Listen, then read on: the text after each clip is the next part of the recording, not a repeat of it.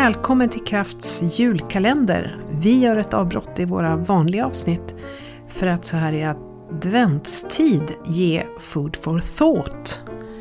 Eh, det blir ett avsnitt om dagen, ungefär 7-12 minuter. Det kan variera lite beroende på ämne och lust här i Kraftpodden. Eh, men på det här enkla viset så skulle vi vilja ge lite ny energi och kanske lite tankeväckande insikter eller frågor för dig. Och eh, vi hoppas att eh, du som lyssnar ska tycka att det här inspirerar och vi vill samtidigt passa på att önska dig en riktigt fin decembermånad. Och så småningom en riktigt god jul och ett gott nytt år. Välkommen! Lucka nummer 17. Man ska tåla lite stryk som ledare. Hörde jag i ett sammanhang. Läste också för den delen. Eh, jag syns att, eller jag tycker att det är ett väldigt gammalt synsätt på ledarskap. De bästa ledarna jag har mött, de agerar utifrån kärlek. Eh, de möter sina kollegor med värme och omtanke. Bygger psykologisk trygghet. Forskningen visar att vi presterar mycket bättre när vi är psykologiskt trygga. Det finns inget starkare och inte heller något mer sårbart än agera utifrån kärlek. Jag tror att ledarskap handlar om att vara hård och tuff och vara kall och kylig och rationell i alla lägen. Det är, en gammalt, det är ett gammalt synsätt. Väldigt gammalt och väldigt dammigt och väldigt grabbigt. Och med det inte sagt att alla män resonerar så. Men det finns en del grabbiga kulturer som jag är rent ut sagt destruktiva. Idag så är modernt ledarskap så pratas det ju faktiskt väldigt mycket mer om trygghet, kärlek, omtanke, värme. Att tänka på viet för jaget. Handlar inte om att buffla sig fram. Nej, de bästa ledarna jag möter använder sin intellektuella förmåga men har inte långt till hjärtat. Det är nog dags att vi gör upp med stereotyperna inom ledarskap. Om vi inte har gjort det innan vill säga. Det är många av er som har gjort. Jag möter otroligt mycket fina ledare som har verkligen ett passionerat förhållningssätt till sina medarbetare och anstränger sig till max för att det ska bli bra. Duktiga, kommunikativa och väldigt varma i sin framtoning. Men vad betyder det i praktiken då? Om kärlek är mitt första rättesnöre eller mitt rättesnöre i mitt ledarskap, hur ser ett sådant ledarskap ut? Det ser ju inte ut så att jag slutar att ta rationella beslut. Naturligtvis inte. Hjärnan ska vara med. Jag behöver tänka, reflektera, ta många perspektiv. Och det är ju faktiskt kärlek, att stanna upp. Att eh, låta alla tankar hinna tänkas klart och ta bra beslut, inte bara utifrån mig själv. Inte bara snabba beslut, utan att kunna vända och vrida. Kanske ta någon till hjälp, en coach för, till exempel.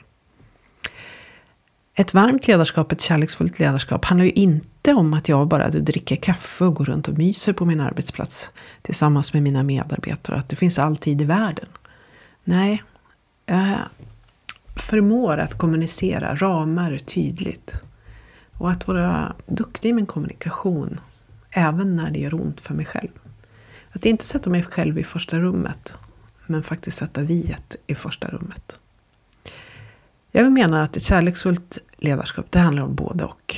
Jag gillar uttrycket både och. Det är så mycket i ledarskap och i livet som handlar om både och. Och att kunna kommunicera både och. Det är sällan som vi bara kan kommunicera en sak. Vi blir alldeles för ofta fokuserade på det ena och så glömmer vi det andra. Rak kommunikation, det hör ihop med kärleksfull kommunikation. Det handlar om att inte vika undan från det som är svårt att prata om. Men samtidigt klara av att vara varm och omtänksam när man har svåra saker att prata om. Att vara lugn och saklig, lyssna och möta. Att vara inte fångad av mina känslor på ett för verksamheten dåligt sätt. Utan att tänka på viet före jaget. Att vara kärleksfull handlar ibland om att sätta mig själv i det sista rummet. Men det kan också lika väl handla om att faktiskt lyssna av vad som händer inom mig själv. Jag kommer att tänka på Nelson Mandela. Det finns en intervju, igen, säger jag nu. Han har funnits i mina tankar de här veckorna. Jag vet inte riktigt varför. Men Han var på intervju hos Oprah, eller Oprah, ja. Eh, och eh, var en fantastisk ledare. Och han säger i den här intervjun att mina känslor, eller våra känslor i den eh, svarta befolkningen var naturligtvis hat mot den vita minoriteten som styrde landet.